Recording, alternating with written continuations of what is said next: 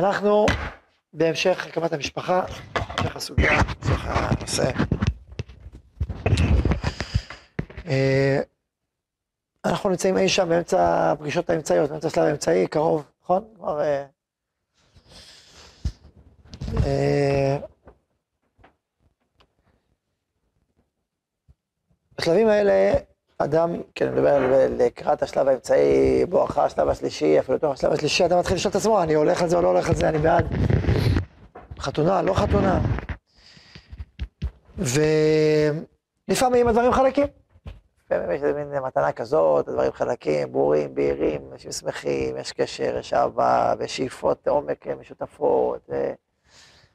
הולכים על זה. הכרתי בחור, אני זוכר, שבועיים, שלושה שבועות, התחלתי להתחתן. הכל זרם חלק, יש מתנות כאלה, גם. אבל לדעתי רוב הפעמים זה לא ככה. רוב הפעמים יש שאלות יותר, יש דיונים, יש מחשבות. אני רוצה להסביר קצת יותר לעומק את, העניין הזה. אה, כשאדם מתחתן, האם הוא צריך לחשוב שבן הזוג שלו מושלם? מה אתם חושבים? אם אדם חושב שהוא לא מושלם, מושלם או לא מושלם, מה אתה חושב? מה אתם חושבים? שמה, אתה אומר, אם הוא מושלם, אז שגם הייתי מושלם.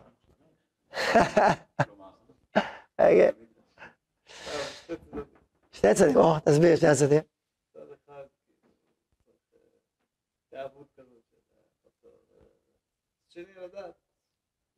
גם וגם אתה אומר, אי אפשר, צריך גם וגם. אז בואו ננסה קצת להעמיק בסוגיה הזאת.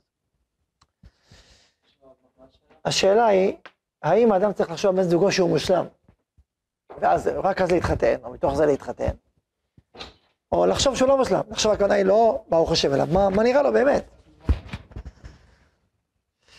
אז זה קשור לשאלה, באמת לשאלה של התאהבות. האם, מה הסוגיה של התאהבות? אנחנו בעלי התאהבות. אני חושב הראשונים הגדירו את זה חולי, חולי אהבה, מה שאומר הרב, חולה, הוא הזוי, הוא מעופף. עכשיו אל תחשבו שזה רק אה, אמירות נתלאיות, כאילו אמירות אה, שכלתניות שלא מכירות בעולמו, אבל לא מרגישים, ממש לא. זה מביע איזשהו רעיון. מה, מה, הרעיון של חולי אהבה, מה בעצם הוא אומר? הוא אומר, אם האהבה מסנוורת אותך מהכרת המציאות, היא פועלת נגדך. למה? כי אם אתה, עכשיו הכל נראה לך מושלם, כזה אוטופי כזה, הכל ורוד, מאה אחוז. תתחתן, נכנס לך פנימה, עובר חצי שנה, שנה, ההתאהבות, על פי רוב, יורדת בעוצמתה, נהיית ככה, מאה אחוז, נהיית שלושים אחוז.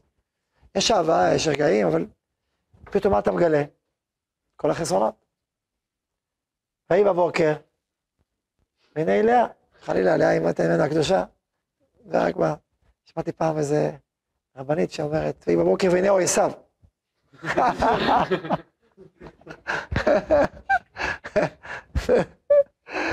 חלילה, חלילה, לא מדבר על אבותינו, עשיו זה... עכשיו, האם, עכשיו צריך, צריך להבין שזה קשור אחד בשני, זאת אומרת, כשאדם, יש בו את ההתאהבות, אז מצד אחד, יש בזה הרבה ברכה, יש בזה מתנה. זה לא סתם קיים בעולם, למה זה קיים? הקדוש ברוך הוא סתם יצר יצירה לבטלה. אז בפשט זה נראה שזה טוב, זה טוב, כי זה בדיוק הסטארטר, זה בדיוק מה שעזור לך לעשות הצעד ה... הלא פשוט הזה, המפחיד הזה, ה... יש אמרו הזוי הזה להתחתן, כאילו מה, כל החיים שלך, כאילו זה לא, לא פשוט, צריך איזה... לא, כן, סנוור, לא נגיד סמים, לא נגיד אה, זה, צריך איזה דחיפה, דחיפה פנימית ככה טובה, רוץ קדימה. עכשיו, ואז אחרי שנכנסת פנימה, טוב, עכשיו תתמודד. יש משהו קצת אכזרי ב, ב, בתיאור הזה של המציאות. בוא נסמם אותך, תיכנס פנימה, תתעורר, אתה מקל. זה, זה לא מתאים למחשבה יהודית. כל אשר עשתה בנה טוב מאוד, מה? יש פה איזה פטנט לערבב את האנשים. מה? לא, אמרתי שבתיאור שתיארתי מקודם, אפשר ככה, זה יכול, אבל זה לא תיאור יהודי. אני מסתכל באופן יהודי, מה נגיד, באופן תורני, שיש צד כזה, ו... ואדם שמח וצוהל, בצורת חיים מחופתם, כמסוס חתן הכסיך עלייך, יסיס עלייך אלוהיך, זאת אומרת שיש פה משהו מאוד מאוד מיוחד ומהיר, נכון? אז אתה רואה פה משהו מאוד מבורך באהבה גדולה, בקשר, אתה רואה בזוהר מלא, חימותה ו... אז אנחנו בעד. וצד שני, יש פה דבר לא פשוט. מה הדבר לא פשוט? ברגע שאתה רואה הכל מושלם, והאהבה, התאהבות מסמאת את עיניך, ואחרי כך במציאות, אחרי כמה שנה, שנה וחצי, שנתיים, פתאום אתה מגלה המון חסרונות, ואתה עובר משבר. עובר משבר, הרבה אנשים עוברים משבר גדול. במיוחד מי שממש הסתנוור.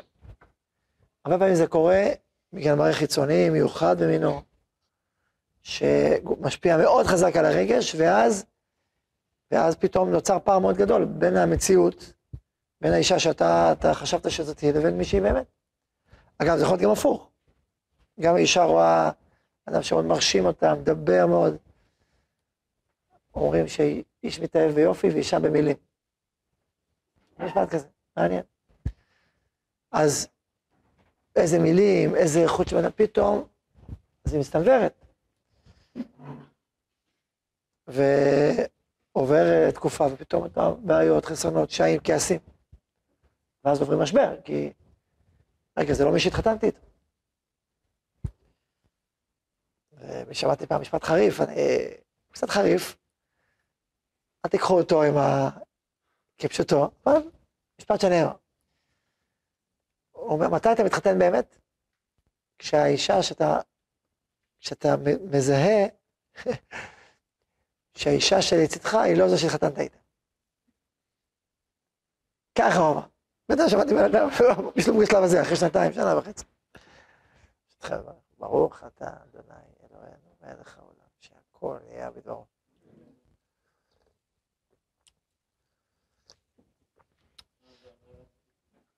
כן, אני, אני ככה מצטער שאולי אני פה ככה קצת פוצע את התמימות, ו... ואני לא רוצה ליצור איזושהי חוויה שנישואים זה מקום אה, כל כך קשה ומורכב ומפחיד. אה, כי, כי זה לא, נישואים זה מקום של אושר ושמחה וברכה גדולה. אדם בלי אישה, שרואים בלי תורה, בלי חוכמה, בודד, ובאמת זה לא טוב, נישואים זה דבר מבורך. אבל עם זאת, זה, אה, אני, אני מדבר על זה בגלל שצריך להכיר את המציאות די עמוקה. אנחנו בדור שלא יכול לדעתי לאפשר לעצמו לחיות כמו לפני 30 שנה. כי לבוא כל איזה תמים ופשטני, ו... ואנחנו לא בדור הזה, אנחנו בדור אחר. ושדורש הרבה יותר העמקה והבנה, וידע, והכרה. אה, צריך לא להגזים בזה גם, אבל צריך הרבה יותר. הרבה הרבה יותר, וזה מונע הרבה מאוד קשיים אחר כך. לכן אה, זו קצת חיסונים. אז אני חוזר, לא יודע אם אתה מבין עוד מה שהבנתי, מה שאמרתי עד הסוף או לא. מה שרציתי לומר זה שלהתאהבות יש ברכה ומתנה גדולה. אבל יש גם סכנה, ויש גם בעיה. יש גם חיסרון. כי, כי המציאות היא באמת מורכבת. במציאות, מי, איזה אדם יש מושלם? אמר לך אריה לוין, אתה מושלם? לא. אז מה? אז גם היא לא מושלמת. אז, אז יש פה איזה מין אה, סינוור, יש פה איזה אוטופיה, יש איזה מין איזה אשליה, יש איזה חלום שבנית לעצמך, שהוא לא ממש מותאם למציאות. אתה רואה אותה כפי שאתה רוצה לראות, או כפי שאתה עכשיו חווה, אבל זה לא באמת המציאות לאשורה. עכשיו, מתי אתה מגלה את המציאות, אותה כפי שהיא? רק אחרי החתונה, רק אחרי שנה, שנה, שנה וחצי. אתה פתאום מגלה הרבה דברים שלא ראית מקודם, לא יכולת לראות מקודם. ואז, ואז רגע, אתה אומר, רגע, התחתנתי איתה או לא התחתנתי איתה? זה כואב לך, זה חסר לך, זה קשה לך, זה מאתגר אותך. מצד שני, אפשר להיות הרבה דברים טובים שלא ראית מקודם, אבל יפים שלא ראית. איזה עומק ואיזה גודל ואיזה יופי, מידות טובות, גם זה, גם הפתעות טובות יש. שתי, שתי צדדים למטבע. גם הצד הראשון קיים, אבל מול ההתאהבות בדרך כלל הצד הראשון קורה. כי ההתאהבות היא צובעת הכל בוורוד. המציאות היא צובעת דברים הרבה יותר uh, מגוונים. עכשיו יכול להיות שגם אדם היה מאוהב, ועדיין הם באמת מתאימים, באמת האישה מאוד מאוד טובה, ויש מאוד מאוד טוב, ואת הפער הוא לא גדול. כלומר, גם אם מאוהב קצת התאהבות, עדיין יש אהבה גדולה ושמחה גדולה. הפערים הם קטנים, הם לא כל כך גדולים. יש, יש כאלה, לדעתי זה לא הרוב. אני לא עשיתי סטטיסטיקה מספיק אה, מחקרית להגיד לכם, מחקרים. אבל לפחות בניסיון החיים שלי, וראיתי לא מעט אנשים ולא מעט זוגות, לדעתי הרוב, הרוב, מי שבא בהתאהבות בלי הכנה טובה, הרוב יעברו איזשהו משבר, בדרגה זאת או אחרת. אם יש מעטים שלמרות שבאו בהתאהבות גדולה, באמת הפער הוא קטן, והם לא יעברו את המשבר הזה, יש כאלה, או אתה יכול להתאהב, אבל להיות מפוקח מספיק. זאת אומרת, הוא רואה גם את החסרונות. הוא רואה את החסרונות. למרות זה שהוא מואב, הוא לא מואב טוטאלי, הוא לא ממש איבד את הראש, כאילו. הוא רואה, הוא רואה את החסרונות, הוא מודע, הוא מודע להם, הוא מבין אותם, הוא לוקח את זה על עצמו. הוא מבין שיכול להיות שיהיו לו חסרונות נוספים, בסדר, אז מה? הוא רוצה להתחתן, הוא אוהב את האישה הזאת, הוא מעריך אותה, הוא מאמין בה, זה שאיפות עומק, טוב להם ביחד, שמחים. בסדר, הוא לא משלמת, הוא אומר שלא משלמת, בסדר גמור. מי שהולך ליוצא נישואים, הרבה פעמים עושים תרגיל הבא. לפני הנישואים, תכתוב יתרונות חסרונות. עכשיו, אם רק היתרונות קיימים ואין חסרונות בכלל, סימן שאתה לא רואה את המציאות. אם יש יתרונות, הרוב יתרונות ומעט חסרונות, אוקיי, זה הגיוני. אבל אם אתה אומר הרוב חסרונות מעט יתרונות, אז למה אתה מתחתן? עכשיו אני רוצה להוסיף עוד דבר. מול השאלה ששאלתי עכשיו. צריך לדעת שחסרונות זה לא רק רע. זה לא רק רע. חסרונות הם גם חלק מתהליך תיקון שאדם צריך לעבור, מתהליך התפתחות שאדם צריך לעבור. הנישואים זה, זה מקום שדורש הרבה התפתחות אישית, הרבה התפתחות רוחנית, מוסרית, מידותית. זה לא, אדם לא יכול להישאר במקום שלו. הוא צריך, הוא צריך לעבור תיקון, צריך לעבור שכלול. הנישואים זה אחד המקומות הכי משמעותיים שעברו, אדם עובר בהם תיקון. תיקונים שצריך לעבור. אל תחשבו, זה לא תיקונים של אינסטלציה, זה תיקוני נפש, זה תיקונים פנימיים, זה תהליכים מוסריים ורוחניים שצריך להתפתח בהם. ו... וזה לא רע, זה טוב. זה לא קל, לא תמיד נעים, אבל זה טוב. אז לכן אני אומר, גם אלה, ש-15% שאמרתי מכל 20%, אני יודע שהכל חלק וזורם 100%, בסדר, אז, אז בצד הזה טוב להם, אבל איפה ההתפתחות שלהם? אז יגידו, טוב, בעבודה, בסדר, אז בעבודה, אז בהקשרים אחרים. אבל יש התפתחות. רוב האנשים המוחלט שאני מכיר, יש להם ניסיונות משמעותיים בחיים. לא כל החיים, ניסיונות, זרועים, זה, זה, זה. אני עובר תהליך של זיכוך. אז יש באלה, יש בזה, יש בזה, יש בזה, יש בזה, יש דברים אחרים. לא, נגד, זה לא נגד האדם, זה לטובתו. זה כדי שהוא יגדל ויצמח ויתפתח בענווה, בפנימיות, יסתכל על החיים לעומק, לא יסתחרר מהחוץ. עכשיו הכל תסתחרר מהחוץ, לא שמצליח בכל הדברים, יכול להסתחרר.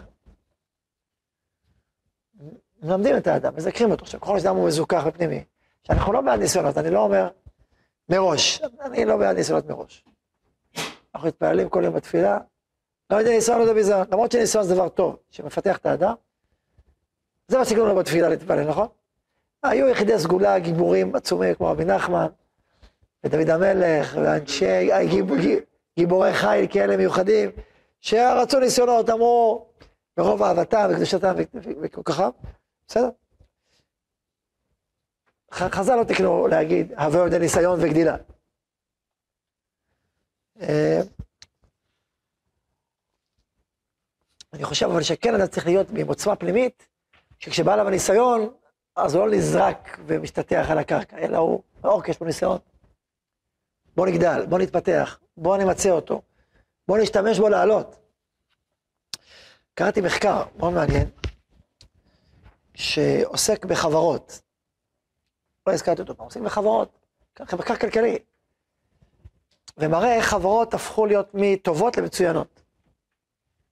עשו מחקר ענק, באמריקאים השקיעו כסף, הרבה כסף בשביל זה. טובות למצוינות.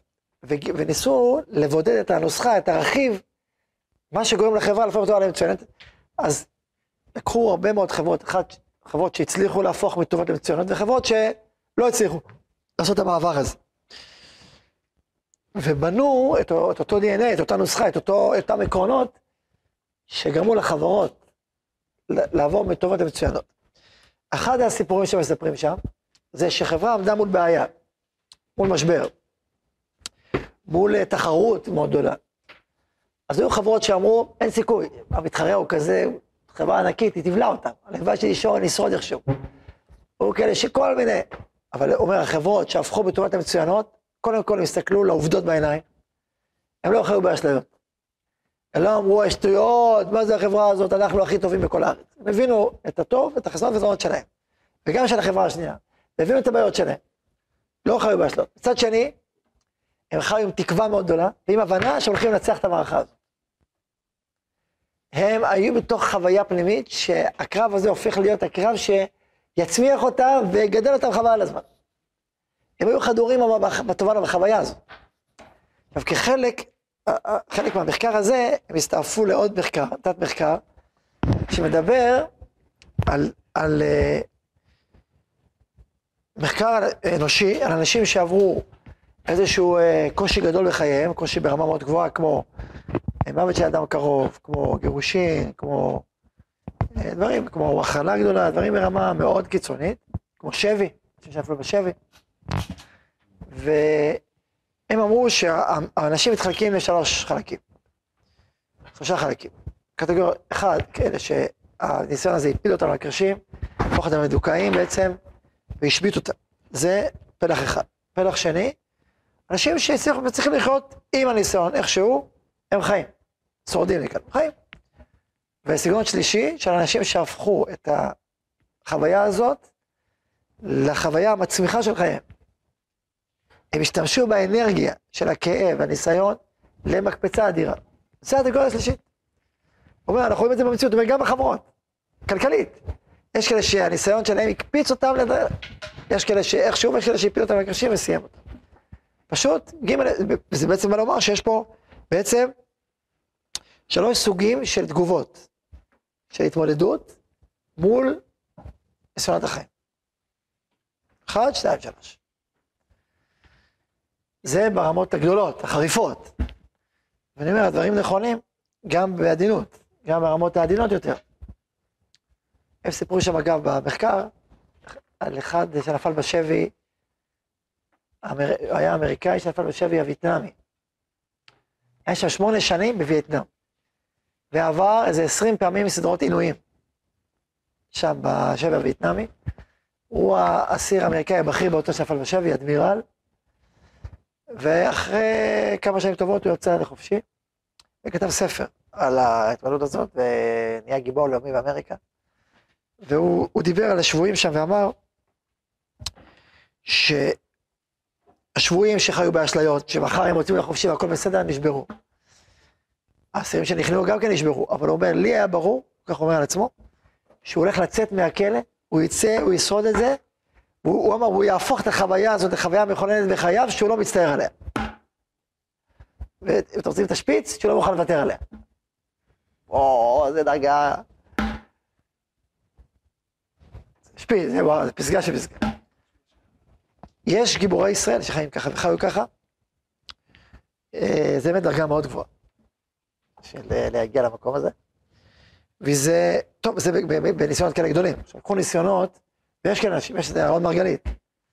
אהרון מרגלית שכתב ספר את הלך, עבר ניסיונות מטורפים בחיים שלו, לא אחד, שמונה.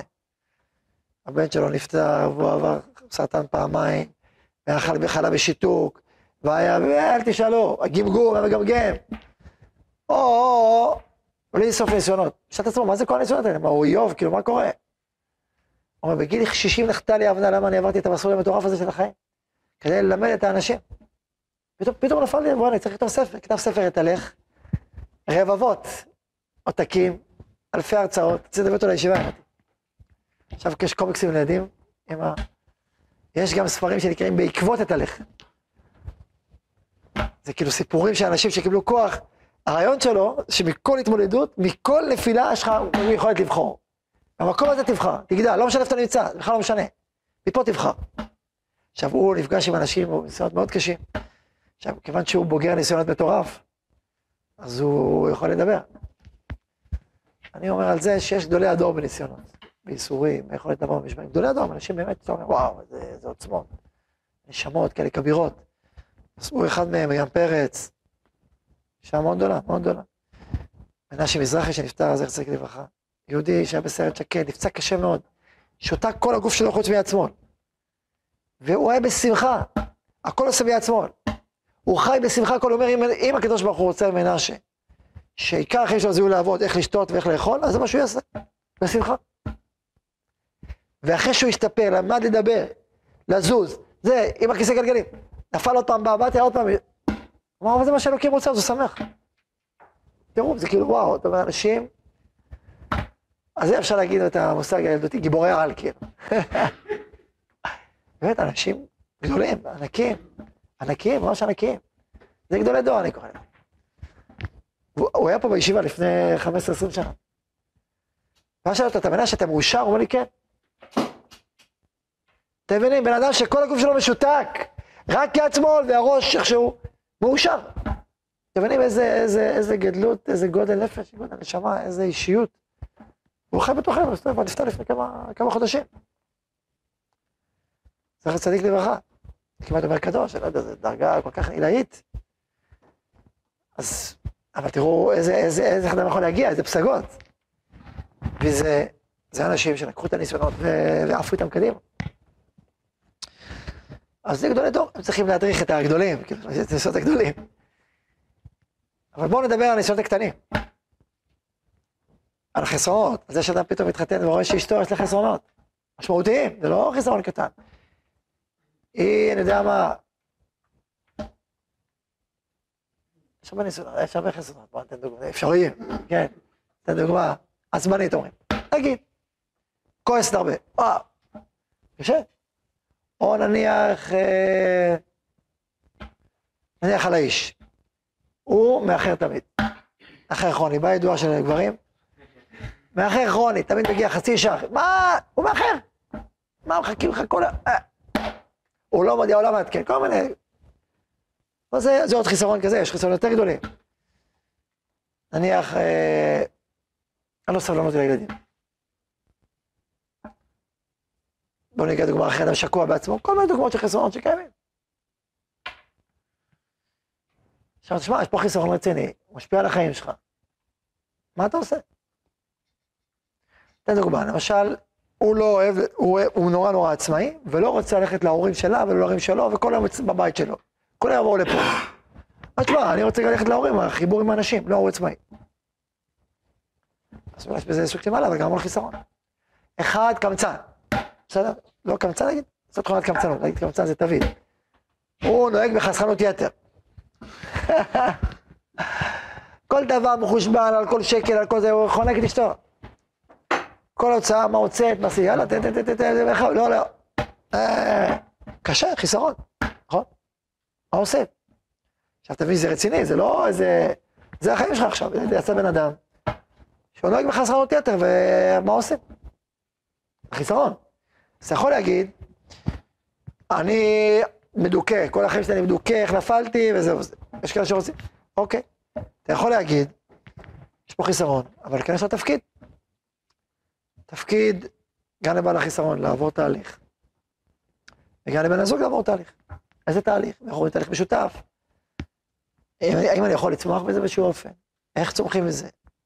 איך אני אדם יותר טוב בעקבות החיסרון? איך אני מגיב אליו? זה דרגות גבוהות של הסתכלות.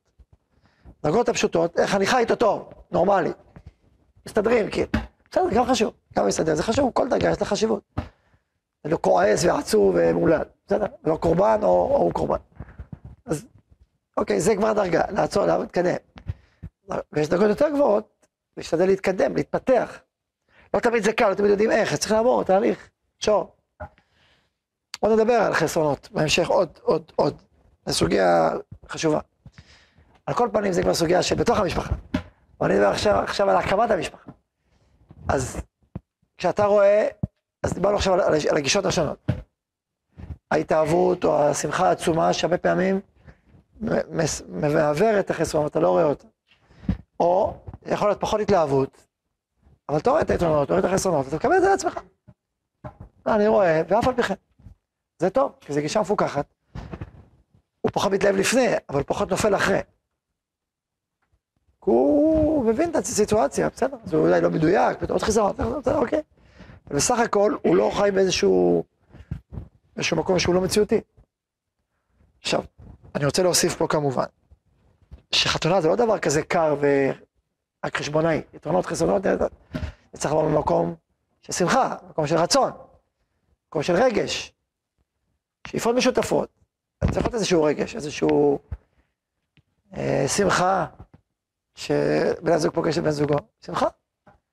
זה געגועים מסוימים, רוצה להיפגש איתה, קרה לו, קרה לה. סימן לדבר, למשל, אה, קראתם פגישה, היא מתקשרת אליך, תשמע, בסוף לא יכולה, היום יש לי זה, זה, לא יכולה. אתה לעצמך טוב, יותר טוב. אני משל, נלמד עם החברים, נלמד עם זה, אז יש לכם פגישה, זה מה קורה שם, עזוב. או אתה אומר, חבל, מצטער, אה, פספוס. אם אתה אומר יותר טוב, בעייתי. למרות שזה לא כל כך פשוט, כי לפעמים זה יותר טוב לא כי אין, אין רגש, אלא כי יש קונפליקט. יש משהו שמחבר אותך, משהו שדוחר אותך החוצה, ואתה לא יודע מה לעשות עם הקונפליקט, הוא מכביד עליך, ואז אתה משתחרר מהקונפליקט. לא תמיד, כן, לא תמיד, לא תמיד רווחה היא ביטוי מיידי לזה שאין רגש חיובי, אלא לפעמים ביטוי מיידי לשחרור מקונפליקט. צריך לשים לב להבחנה בין זה לבין זה, זה לא אותו דבר. אבל קונפליקט זה גם קונפליקט, צריך לפתור קונפליקט. בסוף בסוף אם אחד בקונפליקט, אז שלא יתחתן. וככה אני רוצה להגיד איזושהי אמירה כללית, אחרי זה אנחנו. אם יש ספק, יש לך ספק משמעותי, אין ספק. כלל צבאי ידוע. אם יש ספק, אין ספק. מה זה אומר שאין ספק? לא מתחתנים. 50-50? לא מתחתן. מה פתאום? זה 50-50, מה פתאום מתחתן? ספק מהותי, אל תתחתן. אתה לוקח את סיכון על החיים שלך, אל תתחתן. ברור שלא. אבל אם זה לא ספק, זה רוב ומיעוט. 80-20, 90-10, אוקיי, בסדר, זה הטבעי. זה טבעי שיש חסרונות, זה טבעי שאתה לוקח לעצמך דברים, טבעי שיש לך פחד מסוים. ברור, כל אדם בר שכל אומר, יש לי פחד, יש לי איזה, מה אני אולי, אולי לא אסדר. בסדר, זה טבעי, זה הגיוני, אם אדם שאין לו שום פחד כלום, אז הוא לא יודע מה עושים, הוא לא, לא, הוא לא מבין את האירוע. אם אתה מרגיש, שאלה שרק מתחיל, מתחיל להרגיש קצת פחד, משהו רציני קורה פה. כל עוד זה משהו רציני, הוא לא פוחד, כי הוא יודע שזה לא יצא מזה שום דבר. אבל כשזה משהו פה רציני, אוקיי, יש מרצה, אז הוא גם קצת פוחד. בסדר, טבעי שהוא פוחד, והגיוני שהוא פוחד. קצת פחד. אם הוא פוחד מאוד, והוא ממש רועד, אז צריך להתייעץ. כי או שהוא פחדן, או שהוא אין לו את היכולת לה, להתמודד, או, או יש משהו באמת עמוק, שבאמת אומר שאתה לא מתאימים. והפחד הזה הוא סימן טוב לעצור אותך מטעות. לפעמים הפחד משתלט, וצריך להגיד לו, שמע, מה אתה, הוא פחד מוגזם, הוא לא פרופורציונלי, הוא קיצוני, לא צריך לשמוע לו. עכשיו, גם לא צריך לשמוע לו, צריך לראות איך אתה חי, כן, בפועל. בסוף אתה אומר לה, הרי את מקודש שלי, אני רוצה, אז הוא לא יכול להגיד, אז אוקיי, אז צריך להרגיע אותו באיזשהו אופן. מה? יכול, יכול להיות, אבל אם הוא מפחד מדי להתחתן, אז שימתין, מה לעשות? הוא לא בשל. דיברנו על בשלות. אדם שפוחד מדי להתחתן, הוא לא בשל, אז חכה. או שתעבור איזשהו תהליך שייתן לך את האומץ. דיברנו על זה, על הסיפור הזה ש... של אותו אחד שלא רצה בכלל לצאת, כי הוא לא רצה להתחתן, כי הוא פחד מאוד להתחתן. זה ישב אחד על השני. לא צריך להגיע לזה שהוא רוצה להתחתן, רק הוא מאוד פוחד. ואז למה הוא פוחד? ולעבור על התהליך הזה של ה... מה עושים ואיך עושים. הכרתי, אה, לא כזה בחור, כבר יודעים בן 30 ומשהו, יודעים בן תורה צדיק, שחכה הרבה שנים, עד שהוא כבר רצה להתחתן, והלך על זה. אבל המיועדת ערבבה אותו, פעם כן, פעם לא, פעם כן, אני לא שיגע אותו. אז הוא מתחיל לבחור בעצמו, רגע, מה, אני אתחתן איתה, בסוף מחר תגיד לי שלא רוצה, מה אני אעשה? טה, טה, טה, אבל זה היה נכון לו, כן, זה היה נכון לו. בגיל שלו, בהקשר שלו, זה, זה כל דבר זה לפי עצמו, בגיל 22 זה לא שייך להתחתן ככה. אבל בגיל 35 אה, כן. שוב, תלוי בבן אדם, תלוי בהקשר, זה שאלות חכם, זו שאלה ספציפית, אבל אני אומר, תלמדו דברים מה, מה, מה, מהעקרונות האלה. אז זה סיפור יפה, כי זה עמוק, אני אהבתי מאוד את האירוע, מה שקרה שם. אז טוב, הוא התקשר אליי, מה אני עושה, מה אני עושה, אני עושה. הבנתי, הפחד שלו הוא מאוד אמיתי, אני חושב שזה נכון, למרות שזה נכון, בסיטואציה הזאת. ואז הוא, ואז התקשרתי לאחיו, זה היה ממש ערב לפני החתונה, הטלפונים.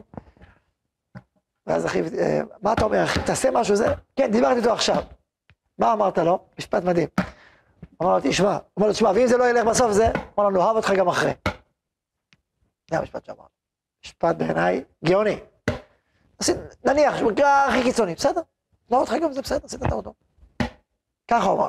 הרגיע אותו, הלך על זה, והיום הוא מאושר בשמחה. זה הסיפור, מעשה שהיה. אני הבאתי דוגמה לזה, זו דוגמה ייחודית, זו לא דוגמה רגילה. ייחודית בגיל, ייחודית בהקשר, ייחודית בסיטואציה, זה לא כל דוגמה, היא דוגמה, איך אומרים, זה מקרה משוכלל, מפותח, הוא לא מקרה רגיל. ועם זאת, הוא מקרה שהביא מצד אחד פחד, שבהקשר הזה הספציפי היה צריך להתמודד איתו ולצלוח אותו ולהתחתן. יש מקרים אחרים שממש לא. אתה כזה כל כך פוחד, אז לא. או, או שלא, בגלל ש, שאתם לא מתאימים כנראה באיזושהי סיבה מאוד עמוקה, והפחד הזה שואג לך את זה, אז לא, תעצור, ואם צריך לבטל אירוסין, תבטל אירוסין.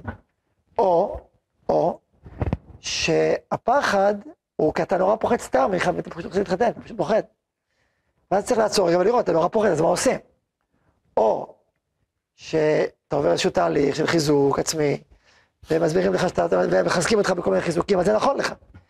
או שאתה עוצר, כי אתה עכשיו לא בשל, אתה לא בשל להתחתן, אתה נורא פוחד מזה, מדי אתה פוחד, אז תעצור, כאילו, מה לעשות? זה מאוד עדין, זה כל, זה, כל, זה כל דבר לגופו. אבל זה מקרים נדירים. רוב המקרים, אדם רוצה להתחתן, שמח להתחתן, מבין שיש סיכון, לוקח אותו, וכך צריך להיות. זה הרוב, רוב בעניין ובעניין של המקרה. ברוך השם, שמחים, לא רואים אנשים מתחתנים, לא, רואים. מתחתנים ושמחים, ברוך השם, טוב להם. אז זה, אז אני חוזר פעם לנושא של החסרונות. אם יש שמחה, לראות, יש, זה געגועים עדינים, יש שמחה בלב, יש רצון, יש שייכות, זה טוב, לא צריך להיות מסונבר ומאוהב ועד ועל הראש. ברחוב, למה שיש לו? בסדר, מצוין, לך עם זה בשמחה. תהיה מודע לעניינים, אבל תלך על זה. הגישה השנייה גם טובה. הוא שמח, הוא אוהב, הוא רוצה. הוא לא מאוהב, הוא רואה חסרונות. יש גם מעלות לגישה הזאת, יש הרבה שאומרים שזה עדיף. והגישה הראשונה, אני מתלבט, יש צד לפה, צד לפה. צד לפה, צד לפה. יש, אלא אם כן אדם מאוהב ומסובר לחלוטין, זה לא טוב. אם לא מתאימים באמת, והמאוהבות סנוורה אותו לגמרי, והדביק אנשים לא מתאימים, אז זה, זה נפילה ענקית. אז אתם רואים, דוגמה הכי קיצונית זה, זה בת ישראל שהולכת עם אה, בן מיעוטים שמבטיח לה ערים וגבעות. מה את עושה? מה את עושה? לא, אה, בסוף חוטפת מכות מבעד הזה. כאילו, לא, ואז מאבדת את העם היהודי. ומה זה? זה כאילו טעות אדירה, של סיבור אדיר. אספר לכם סיפור. לפני כמה שנים, זה יהודי ש... אחד היהודים המתקרבים שאני בקשר איתו קרוב, אז קרוב משפחה שלו. אומר לי, תשמע, אתה חייב לעזור, יש פה בלאגן, מה, מה הבעיה? הוא אומר, תראה, אח, המשפחה שלו, הוא נשוי, עם אישה, עם ילדים וזה, ופתאום היה בחוץ לארץ, איזה פגישת עבודה, והכיר שם איזושהי צורה, אנשים פחות, אז הוא היה פחות קרוב ליהדות, אז עם כל מיני התרבות המתירנית. הכיר שם איזה מישהי בת 25, הוא בן 30 משהו, אשתו בת 30 משהו, ועכשיו הוא מסתובב סביבה, מסתובב סביבו, בלאגן גדול. והוא מה אשתו וזה, מה עושים? עכשיו, ההיא, היה פער עצום, אפילו פערי שפה עצומים, בעיקר התכתבו עם, אה, עם, עם, עם אה, סמלים, אפילו לא, אפילו לא מילים. אבל סמל ועוד סמל, והרבה סמלים, ושלושה סמלים, חמישה סמלים, הכל. מה עושים, איך עושים? אז uh, דיברתי איתו, יש לנו פה פגישה, פגישה ארוכה, בחור מתוק. אבל הוא אומר לי, תשמע, יש אהבה וזה ושם, אשתי קצת פחות, זה מה לעשות. היה דיבור ארוך, לא פשוט. לא פשוט. עכשיו, זה היה ברור, מי שמסתכל אומר, שמע, אתה עושה טעות חייך. אתה הולך להחריב משפחה עם אישה טובה, שאתה בסך הכל כן אוהב אותה וכן טוב לך איתה, יש לך ילדים, בשביל איזשהו סנוור, איזשהו בלון, שעכשיו יפצץ לך בפרצוף הבלון הזה, זה בטוח, יש פה פערים כל כך גדולים. אתה אפילו לא יודע לדבר איתה, כאילו, מה, מה אתה חושב, כאילו? תגיד לי, שמע, יש שיחות נפש עמוקות וחלומות משותפים, ואני כלוא עכשיו בבית כלא מטורף, כי יש לי אלף ואחת דברים. אוקיי, בכלל את הגוי אגב. פה אתה הולך לאבד מהעם היהודי, הילדים שלך יהיו גויים, אם יהיה לך ילדים, אם זה יחזיק בכלל מעמד, אתה הולך לאבד, מה אתה עושה? זה פשוט טעות עצומה, כאילו, זה פשוט בלון. אתה חי בתוך בלון, בתוך איזה בועה, והמחירים יהיו עצומים, תבין מה אתה עושה. זה היה הסיפור, היה לו מאוד קשה. היה לו מאוד קשה, זה בלון, זו דוגמה חריפה להתערבות שהיא, שהיא הרסנית, שהיא רעל, פשוט טעות מטורפת. אולי בספרי הרומנים החילוניים, או האלה, או בסרטים, יעשו מזה את כל הנייס ואת כל, ה, את כל האתגר וה... אבל זו טעות עצומה, זה פשוט פספוס עצום, זה חורבן. זה, זה לקחת uh, כוח שצריך להשתמש לאדם בתוך, לבנות את המשפחה שלו, להרוס את המשפחה שלו. בסוף, גם פה יש סוף טוב, אולי סיפור שלי סוף טוב, אבל לא, לא כל מה שראיתי בחיים בסוף טוב, אבל פה קרה. בסוף הוא התחזק והצליח לאשתו גם הייתה באמת אישה מיוחדת. והצליחה לעשות את שלה, והוא השתחרר ממנה, חזר לאשתו, ובנו יחד חיים טובים. הוא, הוא התקרב ליהדות, היום הם בכלל במקום אחר. היה תהליך מאוד מאוד אה, חיובי וטוב, טוב להם, אני גם בודק, לא, מספיק לי שהוא מצלם טוב, בודק מה קרה בסוף, הוא שמח או לא שמח, לא מספיק ש... רק בסוף זה טוב, לא אוהב את האמירות החיצוניות, בסוף יש תמונה טובה וכולם מרוצים, זה לא, זה לא העניין. יש אדם באמת בתוך תוכו, אין לו טוב, הוא מחובר, הוא אוהב, הוא רוצה. לא צריך להיות מושלם, אדם לא צריך לחשוב על איזה אוטופיה, שכל החיים הוא מלא אור, וזה זה, זה, זה, זה דמיון לא מציאותי. אדם צריך להיות טוב בחיים, ושמח בחיים, אבל יש לו גם קשיים, יש לו גם התמודדות, הוא גם צריך לעבוד, מה, זה לא ככה, החיים הם לא... זה כל אחד יסתכל על ההורים שלו. מה, החיים כאלה מושלמים ומאה אחוז, מאה אחוז, מאה אחוז? מה, קצת חיכוכים פה, ושאלה פה, וקצת כאב שם? ככה זה המציאות, המציאות היא לא מושלמת. וגם זה לא סתם, זה לא סתם, כי יש לנו עבודה לעשות בחיים. עבודה נפשית, רגשית, מוסרית, רוחנית, זה טוב. אבל סך הכל חיים טובים, שמחים, מאושרים, טוב להם, הם, הם אוהבים, זה, ככה זה צריך להיות, זה טוב, זה בית חם וטוב. עם, עם עבודה פנימית ותהליך ומידות, בסדר, ככה זה צריך להיות. אז סיפרתי את זה רק כדוגמה קיצונית, איפה התערבות היא ממש סנוור מטורף והופך להיות אויב של האדם, ממש אויב. בדרך כלל זה ידיד, כאילו במקום טוב, עם אנשים מתאימים, הם טובים ואוהבים, זה טוב שיש התלהבות ושמחה, זה מצוין. איפה הנקודה? צריך להכיר גם את החסרונות ולדעת שיש דבר כזה. ולא לחשוב באופן אה, לא נכון שהכל שלם. כאשר מציאות היא חסרה, אולי לכן גם שוברים את הכוס. חשבה, בית המקדש עוד לא נבנה. בית המקדש זה, זה סמל הדודים, זה הדוד והראיה בתפארתם. כתוב שיום שלך בית המקדש ניתנה טעם ביאה וניתנה לעוברי עבירה. זאת אומרת, הזוגיות היא לא מושלמת. גם בין איש לאישה, גם בין בכנסת ריבונו של עולם. אין בית מקדש, הוא חרב, אנחנו לא מושלמים. יש בכל בית, יש, צריך להיות המעלמה של אה, בלי, בלי, לא מסויד. שמע, גם הבית הזה הוא לא שלם. לא הגענו למצב השלם של האנושות, השלם של הזוגיות. יש, יש חללים, יש, יש חסרונות, יש כאבים. יש אנשים שלא זוכים להקים בית, אנשים שהבית שלהם, יש הרבה דברים. צריך לדעת את זה, להבין את זה, שזו המציאות שאנחנו חיים בה. עדיין זה, זה בית טוב, זה בית חם, זה בית אוהב. אני אומר, לצערנו, הרבה מאוד זוגות גם חיים בגירושים רגשיים, שזה עוד יותר כואב. אבל אני אומר, אפשר לשאול חיים טובים, שמחים, אוהבים. ועל פי רוב, אדם שגדל במקום טוב, ושהוא עובד על עצמו, ויש לו תפיסה פנימית של העולם, והוא לא חי בתרבות שהיא מסחררת את, את ראשו. למשל, אני חושב שזה התרבות המתירנית של, של חוף ים, שזה זה פשוט נורא לאיזה בית. לא רק חוף ים, כל, ה, כל התרבות המתירנית, אין, אין שום... אה, אין, התא המשפחתי הוא פרוץ, פשוט פרוץ. זה מאוד קשה לשמור על תא משפחתי שלם. וכל הזמן יש אנרגיות של חיבורים, לא במקום. זה, זה, הרי כל, כל הנושא של משיכה מינית, זה נועד לחבר בין אדם לאשתו, אבל ברגע שאדם כל הזמן פתוח, מתוקשר, מתקשרים, כל הזמן מתקשרים, אז כל הזמן הבית שלך פרוץ.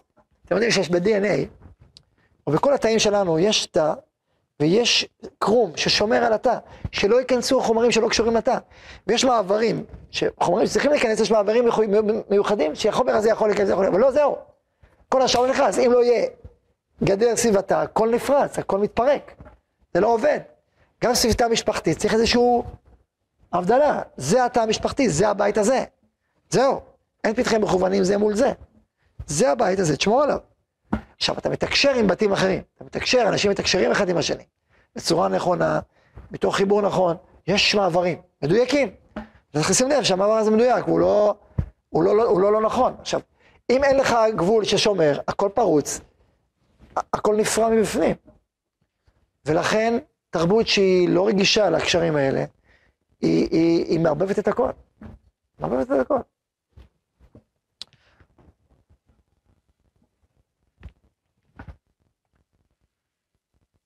עכשיו, אני לא אומר שבעולם התורני אין בעיות, כן? שלא תבינו אותי לא נכון. יש בעיות וצריך עבודה, אבל כתרבות, זה ברור שתרבות הרבה יותר מוגנת, שמועה, ובונה, ובונה הקשר אחר, זה ברור.